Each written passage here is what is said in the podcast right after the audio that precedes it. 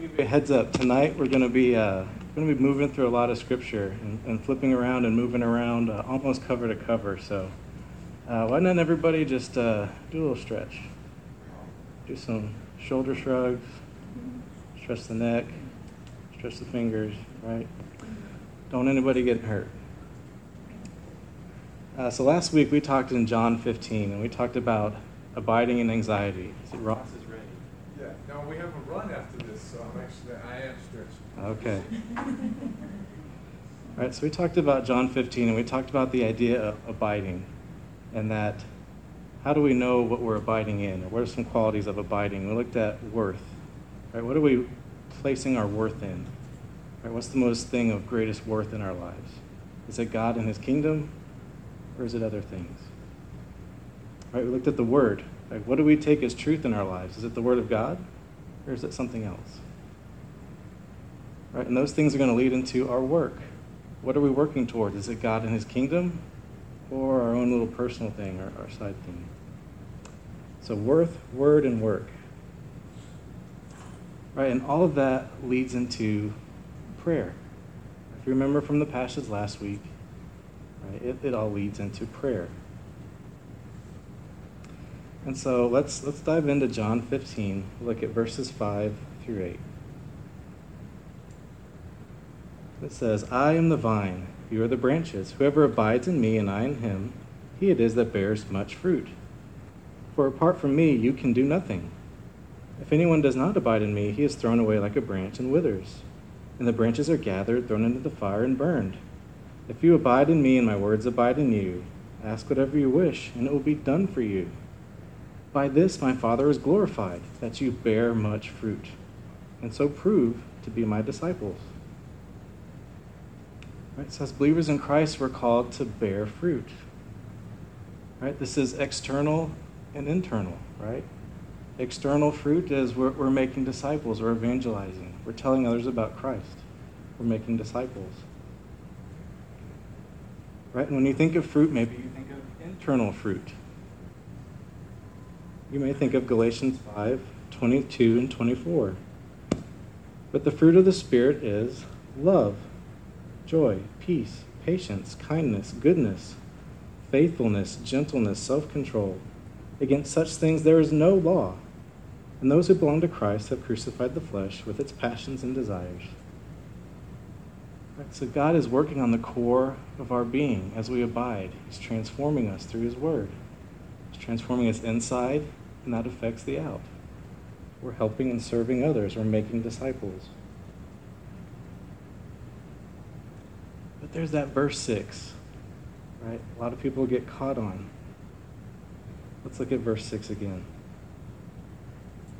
If anyone does not abide in me, he is thrown away like a branch and withers, and the branches are gathered, thrown into the fire, and burned.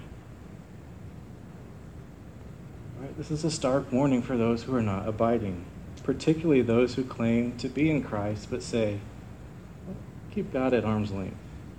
I don't really want to abide in His Word. I don't want to abide in His people. I don't want to be about His kingdom. Right? This is a stark warning. If you're there, that, that's a dangerous place to be. I urge you to just talk with someone about it. Don't waste your life following after things that are of less worth than God and His kingdom. So now we get to verse 7. Right? Let's look at verse 7 again. If you abide in me and my words abide in you, ask whatever you wish, and it will be done for you. Right? That almost sounds like it's not something out of the Bible, right? So just ask whatever you wish, it will be done for you. My daughter's favorite album right now is Aladdin, right? And it's the genie and the wishes, right? That's almost what I thought of when I saw Wish. It almost sounds like, like the genie.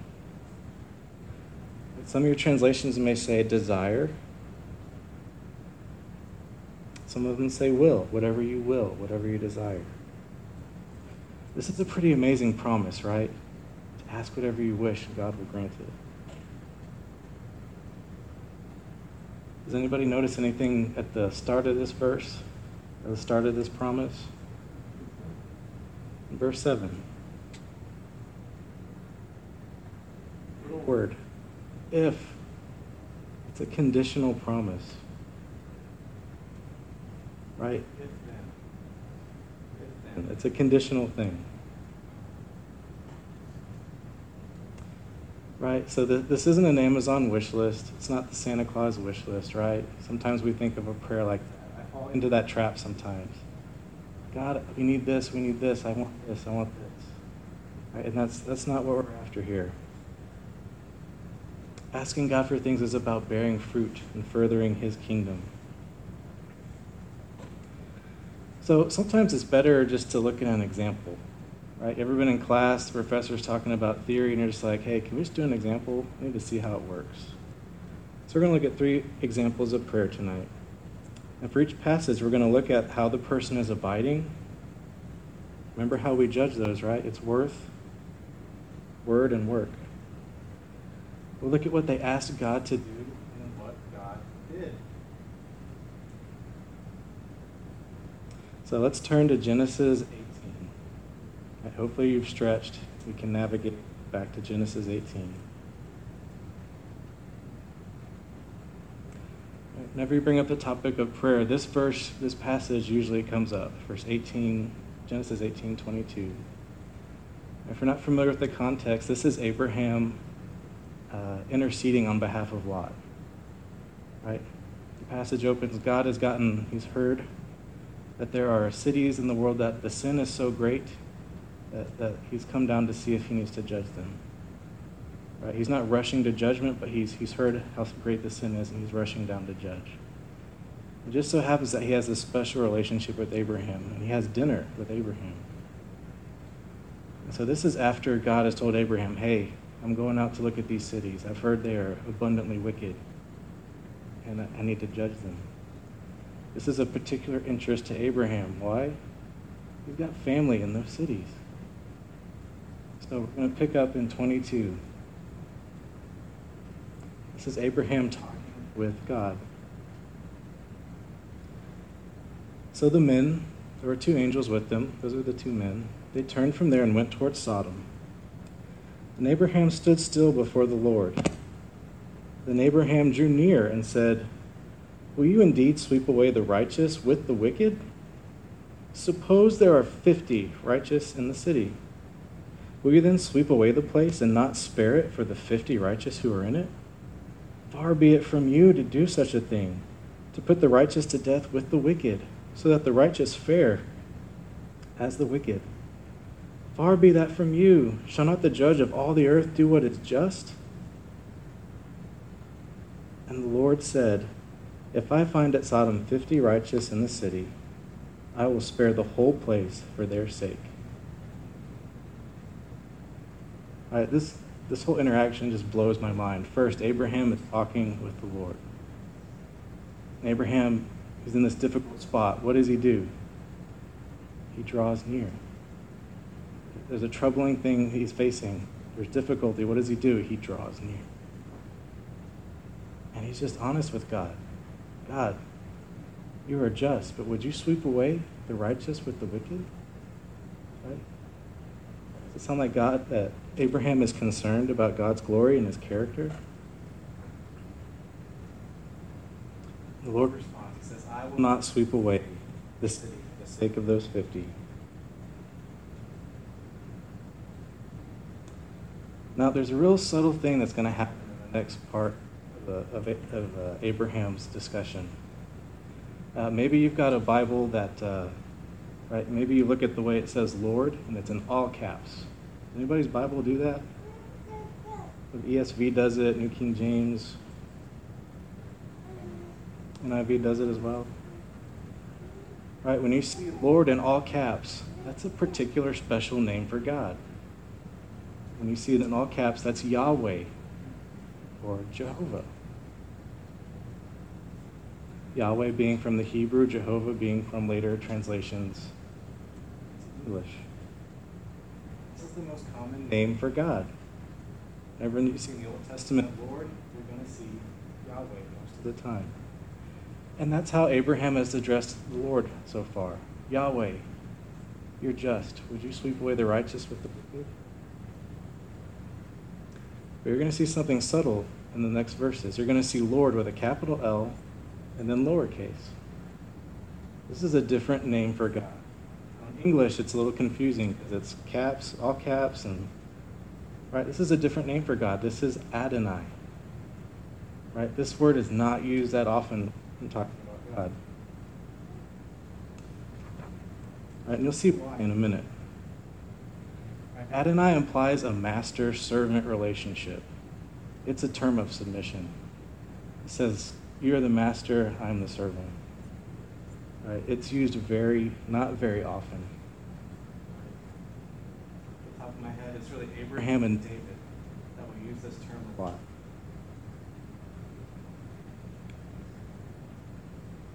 There's the idea of a master servant, and then there's the idea of the master being responsible for that servant. Right? In some cases, the servant is powerless to do something, so there's an appeal to the master. We see the Lord, we see Abraham draw close to the Lord, draw close to Yahweh and Adonai. So we'll pick it up in verse 27. So the Lord just agreed at 50 people. It's almost like they're haggling. 27 Abraham answered and said, Behold, I have undertaken to speak to the Lord. I who am but dust and ashes. Suppose five of those fifty are lacking. Will you destroy the whole city for lack of five? The Lord answered, I will not destroy if I find forty five there. And again he, Abraham, spoke and said, Suppose forty are there. He, the Lord, answered, For the sake of forty, I will not do it. Then he said, Oh, not, oh let not the Lord Adonai be angry, and I will speak. Suppose thirty are found there. He answered, I will not do it if I find thirty there. He said, Behold, I have undertaken to speak to the Lord Adonai. Suppose 20 are found there. He answered, For the sake of 20, I will not destroy it. And then he said, Oh, let not the Lord Adonai be angry. And I will speak again, but this once. Suppose 10 are found there. He answered, For the sake of 10, I will not destroy it. And the Lord, Yahweh, went his way.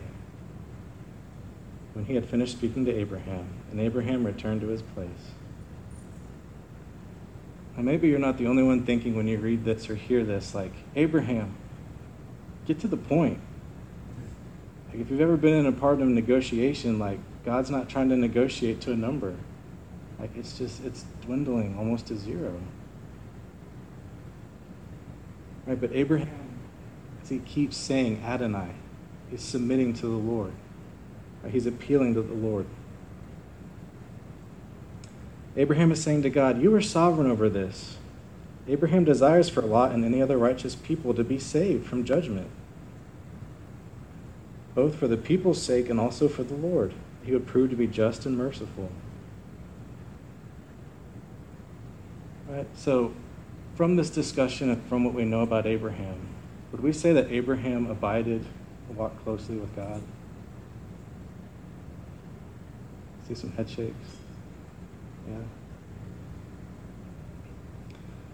Right? The Lord, the Lord meets Abraham, calls him out to go to a land that he doesn't know. What does Abraham do? He goes. Right? God says, I'm going to make a great nation. I know you don't have any kids right now and y'all are getting older, but I'm going to give you a son. Abraham believes.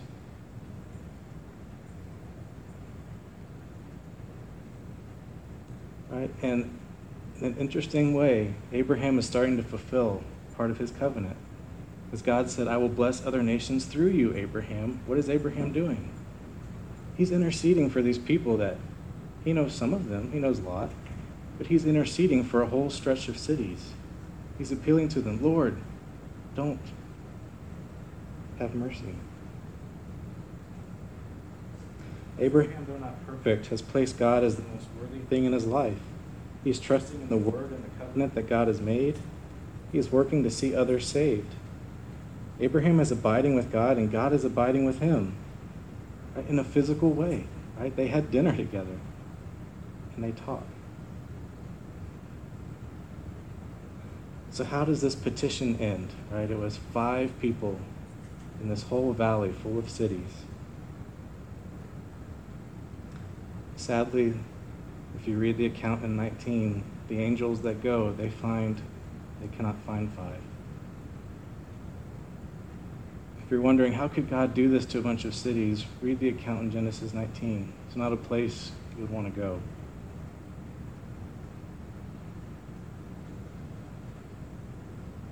So the Lord executes judgment on Sodom and Gomorrah. But the two men pull Lot, his wife, and Lot's two daughters literally from the fire. Lot takes his time, right? The angels come and say, Hey, we need to get out of here. We need to get out. Judgment is coming. And Lot's like wanting to pack his bags, talk to some people. The angels literally drag him out to a safe place. So, what do you think? Did God answer Abraham's prayer?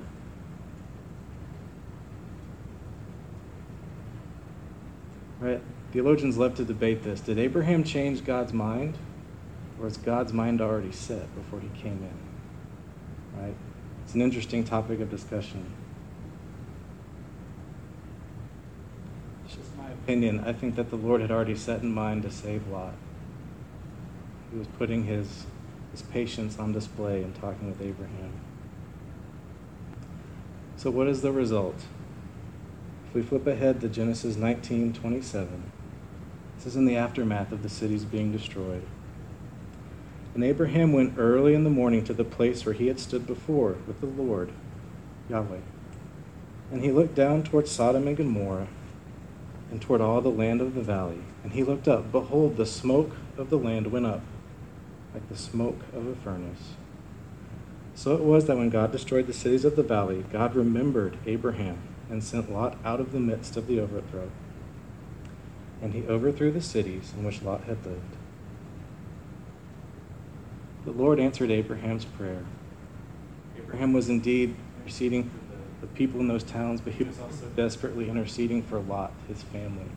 Lord, please save them. And the Lord was gracious. He did not sweep away the righteous with the wicked.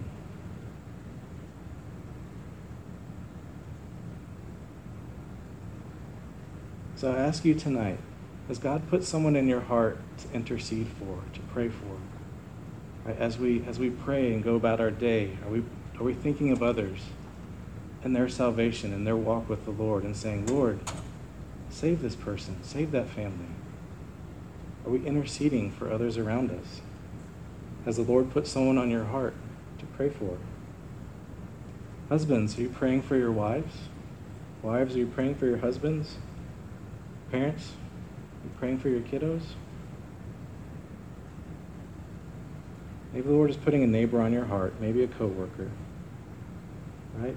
We have a lot of missionaries at Cru that we support. Will you pray for them as well? So we just looked at a godly man pray for mercy. Now we're going to look at a mother pray for a son. Let's turn to 1 Samuel chapter 1.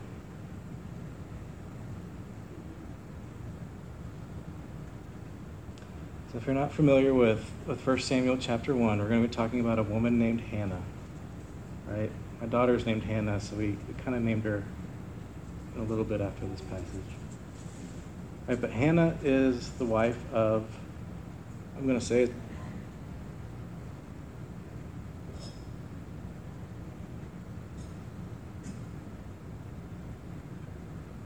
Elkanah, right? I don't know if anybody's heard that name before. Right? But she's in a bit of a weird situation, right? Because Elkanah has two wives. There's this other wife, I won't try to butcher her name, right? She's able to have lots of kids, right? And Hannah is not able to have kids at this point. And we're not told that Hannah's being punished for sin. We're not told that, you know, it's, there's any sin or disobedience involved. It simply says the Lord closed her womb. That's a difficult situation. Right? And, it, and it says that the two wives, or really the one wife, teases Hannah because of this. It goes on year after year after year. This, this drives Hannah to a very dark, difficult mental place.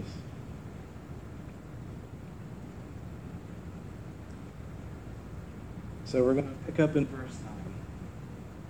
They've just had a big family meal. They've come into town to worship at the temple. We pick up in verse 9. After they had eaten and drunk in Shiloh, Hannah rose. Now Eli the priest was sitting on the seat beside the doorpost of the temple of the Lord. She was deeply distressed and prayed to the Lord and wept bitterly. And she vowed a vow and said, O Lord of hosts, if you will indeed look on the affliction of your servant and remember me and not forget your servant, but will you give to your servant a son? Then I will give him to the Lord all the days of his life. No razor shall touch his head. Can you identify with this woman at all? There's this bitter weeping and praying for, for something. And for many years, God has said, no. It's a difficult place to be in. But that's not the end of the story. Notice, notice what Hannah is petitioning God for. She's not saying, Give me kids so this other woman will leave me alone, right? So that I can feel some way equal to her or she can stop looking down her nose at me. Why does she ask for a son? She said, Lord, if you give me a son, I'm going to give him right back to serve you. She wants God's kingdom to grow. She wants a child that will serve the Lord. If the Lord would grant this request, she vows to give him back to the Lord. So let's keep reading in verse 12. As she continued praying before the Lord, Eli, who's the priest in the temple, observed her mouth. Hannah was speaking in her heart, only her lips moved, and her voice was not heard. Therefore, Eli took her to be a drunken woman. And Eli said to her, How long will you go on being drunk? Put away your wine from you.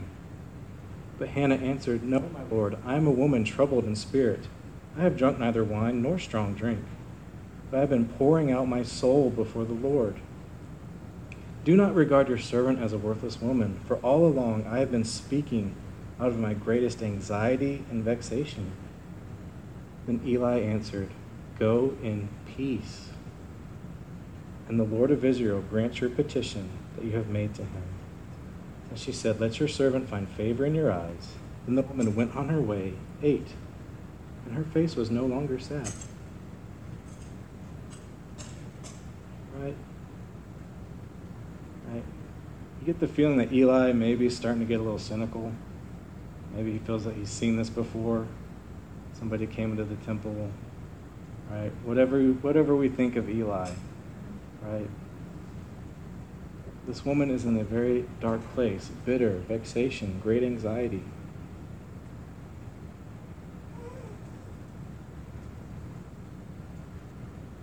Yet, in the midst of this difficult time, what is, what is Hannah doing? She's drawing near. Right? We saw Abraham in a difficult spot. He was powerless to do anything over it. What did he do? He drew near to the Lord. Right, we see a long season of life for Hannah where she has this difficult problem. What is she doing? She continues to draw near to the Lord. And the Lord is going to meet her in that darkness. After she pleads her case, Eli sees the depth and sincerity of her despair. God, through Eli, brings peace to her despair. Her request has been heard. Maybe you already know the result. Keep reading in verse 19. They arose early in the morning and worshipped before the Lord. Then they went back to their house at Ramah. And Elkanah knew, his, knew Hannah, his wife, and the Lord remembered her. And in due time, Hannah conceived and bore a son. And she called his name Samuel, for she said, I have asked for him from the Lord. Right? After many long years, right? She's had this other woman taunting her, teasing her, looking down at her. And the Lord remembers Hannah and says, Now is the time. Here's your son. If you know anything about this son, he's one of the greatest people in history for Israel. He's one of the greatest prophets, one of the greatest judges, one of the greatest leaders. It all started with a praying mama.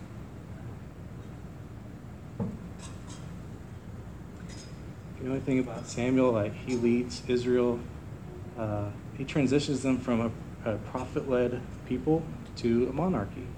Right? He anoints Saul, he anoints David. I believe he judges Israel for over 40 years faithfully.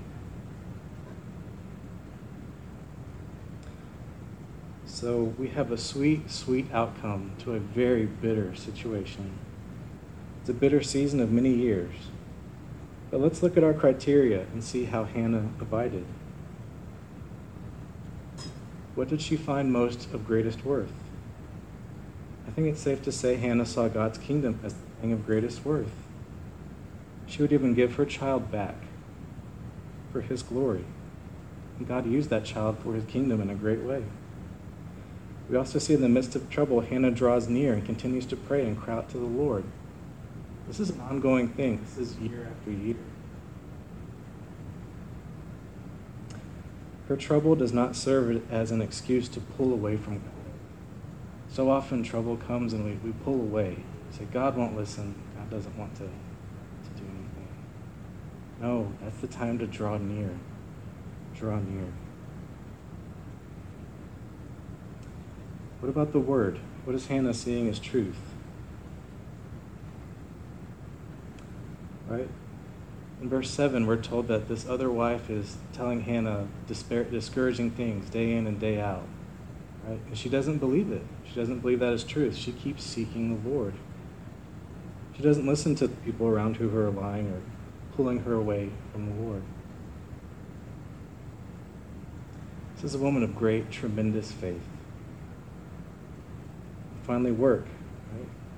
Hannah proved faithful to her vow. She didn't try to keep the child back. She didn't try to pull a fast one. Right? When the boy was ready, he was dedicated to service at the temple.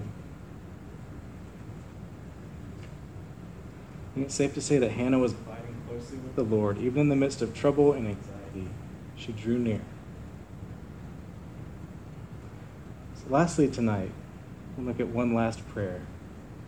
And if you remember way back to John 15, right, where we started in all this last week, right, Jesus is giving his disciples some, some words of comfort in the midst of a difficult night. Right, they're worried about Jesus leaving. They're worried about Judas betraying them. They've been told Peter's going to betray us now. And Jesus is giving them words of comfort. He's saying, Abide, abide in me.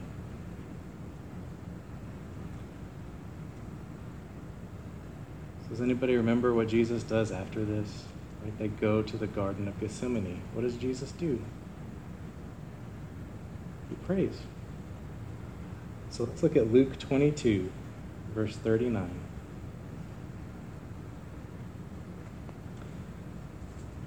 Right. Jesus praying in the garden is the next time Jesus prayed after telling his disciples to abide. It was a regular thing that he did to go outside the city and pray. But, the, but that prayer that night, he had great distress in his heart. So Luke 22, verse 39. And he came out and went, as was his custom, to the Mount of Olives, and the disciples followed him. And when he came to the place, he said to them, Pray that you may not enter into temptation. And he withdrew from them about a stone's throw, and knelt down and prayed, saying, Father, if you are willing, remove this cup from me. Nevertheless, not my will, but yours be done. And there appeared to him an angel from heaven, strengthening him. And being in agony, he prayed more earnestly, and his sweat became like great drops of blood falling down to the ground. When he rose from prayer, he came to the disciples and found them sleeping for sorrow. And he said to them, Why are you sleeping? Rise and pray that you may not enter into temptation. Jesus knows that his hour has come. Right? This is going to be physically, this will be the most difficult thing he'll ever go through, and spiritually, we can't imagine what he through spiritually. a very candid moment from Jesus. He asks his father a simple question If there's any way I don't have to do this, can you make that happen? Now, Jesus in his deity knows the answer to this question has to be no. He knows it's the only way. Yet in his humanity, he's so distressed, he asks his father this question. And we all know the father's answer. No, this cup will not pass from you.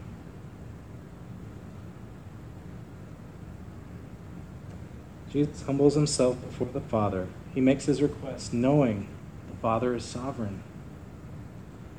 The Father's answer is no. However, the Father sends angels to comfort and strengthen his Son. Can you imagine this scene? The disciples are stone's throw away. What are they doing? Sleeping. They're missing out on this great moment. So, with Jesus experiencing this great anxiety, he gets heavenly help from his Father.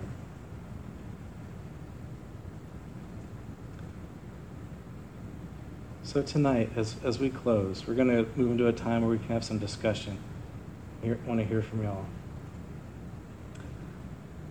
Sometimes, as we are abiding with God and praying for things, God says no. I think we could go around the room and list a time where God said no. Right? Yet He gives us the strength to endure. Sometimes God grants our requests, like He did with Abraham, in a very gracious way. Sometimes He says, wait, like He did with Hannah Something great and good was going to happen, but Hannah had to wait till the Lord's timing. Whatever situation you're facing, abide, draw close to the Lord. Don't let the difficulty be a reason to pull away from God. Right? In Jesus' darkest hour, what did he do? He went and prayed, he drew near.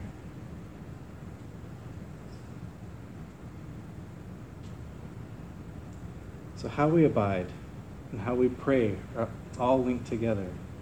What is the greatest thing of worth in my life? Is it God and His kingdom? Or is it something else? Right? What word or whose words are you trusting the most? Is it God and His word? Or is it something else? To what end are you working for? Is it God and His kingdom, serving others, knowing the Lord more? Or is there something else? that you're working toward.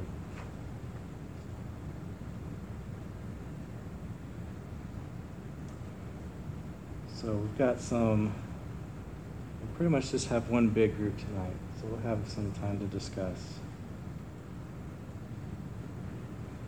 So just have three questions tonight. So which example of prayer stands out most to you and why? We had Abraham, Hannah, and Jesus. And can you remember a time when God answered your prayer? And then, not tongue in cheek, how can we pray for each other? All right, I'll give, I'll give my answers quickly, and then I want to hear from y'all. As far as which example of prayer stands out most, it was hard to pick one because I, I love all three of these passages, but, but Abraham, right? just his boldness. Essentially, he's haggling with the divine. Like, it's hard to get over that thought.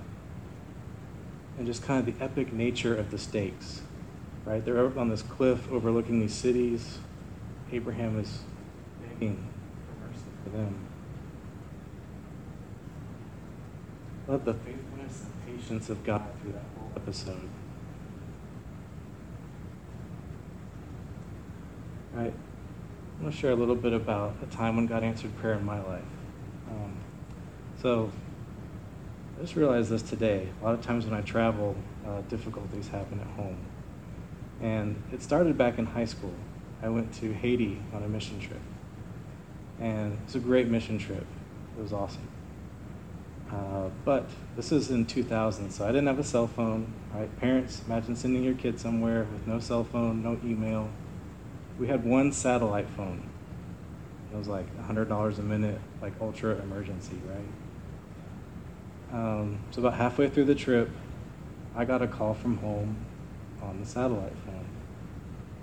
So I'm in Haiti. My family's, my dad's are in Texas. I'm a high schooler, right? And they call and say, "Hey, Dad's had a heart attack, and he's okay right now, but you know it's it's pretty serious." And so I'm at a spot where I can't leave, right? Like if, like we're we're that remote in Haiti, so like I can't leave. I can just get like a phone call every couple of days. And so I'm at a spot where there's great difficulty. Like, and I, and I, thankfully, I had people around me to push me to abide and pray. Right? And uh, one of the one of the sponsors on our trip, once we got back to a place with some technology, uh, she got me this picture. Right? And at night, I would look at that picture and think of my dad and think, you know, Jesus, are you you're watching over my dad, right? Please watch over him. Let him be there when I come home, please. Right? And some of you have already met my dad, so you know the ending of the story, thankfully. I'm not a medical person. We have some medical people here, right? But the doctor said that he had 99% blockage on his main artery. Right? I, don't, I don't remember the Greek, Latin term, but they call it the widowmaker. Right? So God, God preserved his life. God was faithful. In the midst of a difficult time, I was able to draw near. And God said yes.